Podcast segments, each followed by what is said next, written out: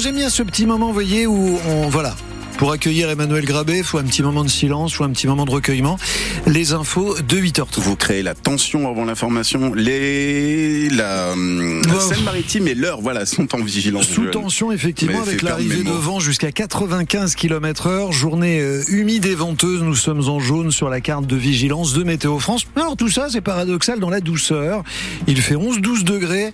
On attend jusqu'à 14.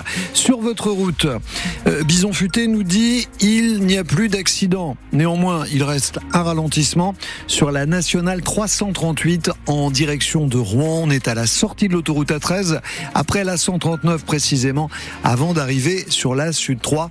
On fait la route ensemble avec vous au 02 35 07 66 66. Elle est arrivée juste après les 12 coups de minuit et le passage en 2024. C'est le premier bébé de l'année en Seine-Maritime et dans l'heure. C'est une fille. Elle s'appelle Alia. Elle est née à minuit 39 à la maternité du Belvédère à Mont-Saint-Aignan. On entre dans les détails. Elle pèse 3 kg 130. Elle va bien. Sa maman aussi. Le papa, lui, a le sourire jusqu'aux oreilles. Adèle Marché, vous êtes allé leur transmettre toutes les félicitations de France Bleu Normandie. Dans la chambre 248, Alia est dans son berceau, un petit bonnet blanc sur la tête, un pyjama assorti, un réveillon du premier de l'an bouleversé pour Maeva. La maman de 28 ans se repose dans son lit. On s'y attendait pas, surtout qu'elle était prévue le 8 janvier normalement. Donc elle arrivait un peu plus tôt. Jour de l'an particulier, mais c'était super. On est très contents. Il a fallu trouver un prénom à cette petite fille et ça n'a pas été une chose facile. Les parents avaient d'abord choisi de l'appeler Leslie avant de revenir sur leur décision. On n'avait pas de sexe au début, c'était une surprise. On était persuadés que c'était un petit garçon, donc on était moins sûr des prénoms. Et puis euh, à 1h du matin, on était un petit peu dans le vague, donc euh, on s'est laissé le temps de la réflexion aujourd'hui. Cet enfant fait la fierté de la maternité du Belvédère. Fabienne Dubarry, aide-soignante. C'est toujours un honneur pour nous d'accueillir le premier bébé de, de l'année. Donc, euh, ça a été un peu notre euh, discours du matin quand on est arrivé. Est-ce que c'était nous qui avions eu le premier bébé de l'année? Ça fait plaisir. Et puis, c'est aussi démarrer une année euh, dans la joie, la bonne humeur. Et puis de se dire, bah voilà, allez, c'est reparti pour un an. Et puis, on espère avoir celui de l'année prochaine aussi. Pas de visite pour le moment, la famille devra attendre un peu puisque le plan Vigipirate est au niveau urgence attentat. Et France Bleu Normandie a mené un, un compte très précis des, des- des bébés qui sont nés hier. On a appelé toutes les de l'heure de la Seine-Maritime. Au Havre, le premier bébé est né à 2h30, mais à 11h, aucun bébé n'avait encore vu le jour dans l'heure. Le premier bain de l'année, hier, a tourné au drame à Dieppe. Un homme de 39 ans est mort noyé à la mi-journée. Les sauveteurs en mer venaient tout juste de rentrer au port après avoir surveillé la baignade quand ils ont été avertis qu'il était en difficulté dans la bande des 30 mètres. La victime n'a pas pu être réanimée malgré l'intervention rapide des secours. Le Pas-de-Calais craint de revivre les inondations catastrophiques de novembre dernier. Avec cette alerte orange en cours pour euh, pluie, inondation et crue, les mêmes cours d'eau menacent de déborder. Les pompiers ont déjà dû intervenir dans une trentaine de maisons inondées. Dix départements euh, sont en orange ce matin dans le quart nord-ouest, dont deux départements normands, la Manche et l'Orne. La Seine-Maritime et l'Eure sont en jaune en novembre. Euh, Le 2 novembre précisément, il y a donc deux mois, jour pour jour, c'est la tempête Kiran qui s'abattait sur nous, suivie par la tempête Domingos et les dégâts sont encore parfois visibles.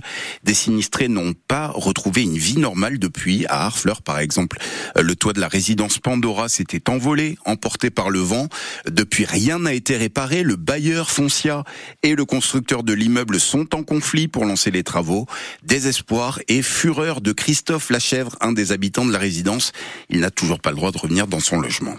Très compliqué parce que depuis bah, le 2, je suis parti 5 jours avec mon assurance, de, j'avais 5 jours de nuitée. Euh, je suis parti le 4, suite le, au samedi, là, il y avait Domingo, c'est une tempête, une autre qui est arrivée. Je suis revenu le jeudi 9, et c'est le soir où la police municipale, les pompiers sont intervenus pour nous dire à 19h30, vous avez euh, 25 minutes pour euh, évacuer, prenez des affaires. Euh, ils nous disent va couper l'électricité. Puis bah depuis, on est on est baladé à droite, à gauche. Ça a été 24 heures parti dans un hôtel. Le soir même, on retournait au même hôtel avec toutes nos affaires, enfin le mi- minimum d'affaires qu'on avait euh, avait pris. Et après, c'est maintenant c'est de Airbnb en Airbnb. Alors une semaine ici, une semaine ici, on repart une semaine là-bas. Euh, voilà, c'est très compliqué, fatigant, épuisant. La mairie d'Arfleur a enfin réussi à lui trouver un logement plus pérenne. Il emménage jeudi dans un nouvel appartement.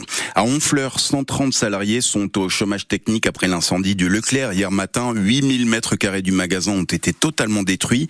Le système d'extinction automatique était défaillant selon les pompiers. Ça leur a sacrément compliqué la tâche. Il a fallu des renforts de Ponto de Mer, du Havre et de Montivilliers pour éteindre le feu.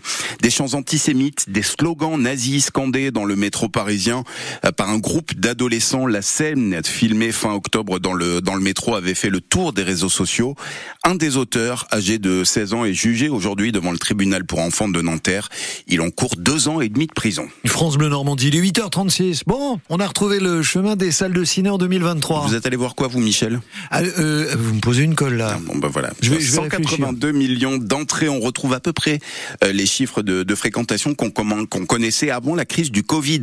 Les chiffres sont en hausse de 20% par rapport à 2022 et dans le top 10 des films les plus vus, évidemment beaucoup de films américains, Super Mario Bros, Barbie, Oppenheimer, mais aussi deux films français qui ont dépassé les 3 millions de spectateurs, Astérix et Obélix l'Empire du Milieu et Les Trois Mousquetaires dont le deuxième volet, Milady, est toujours en salle.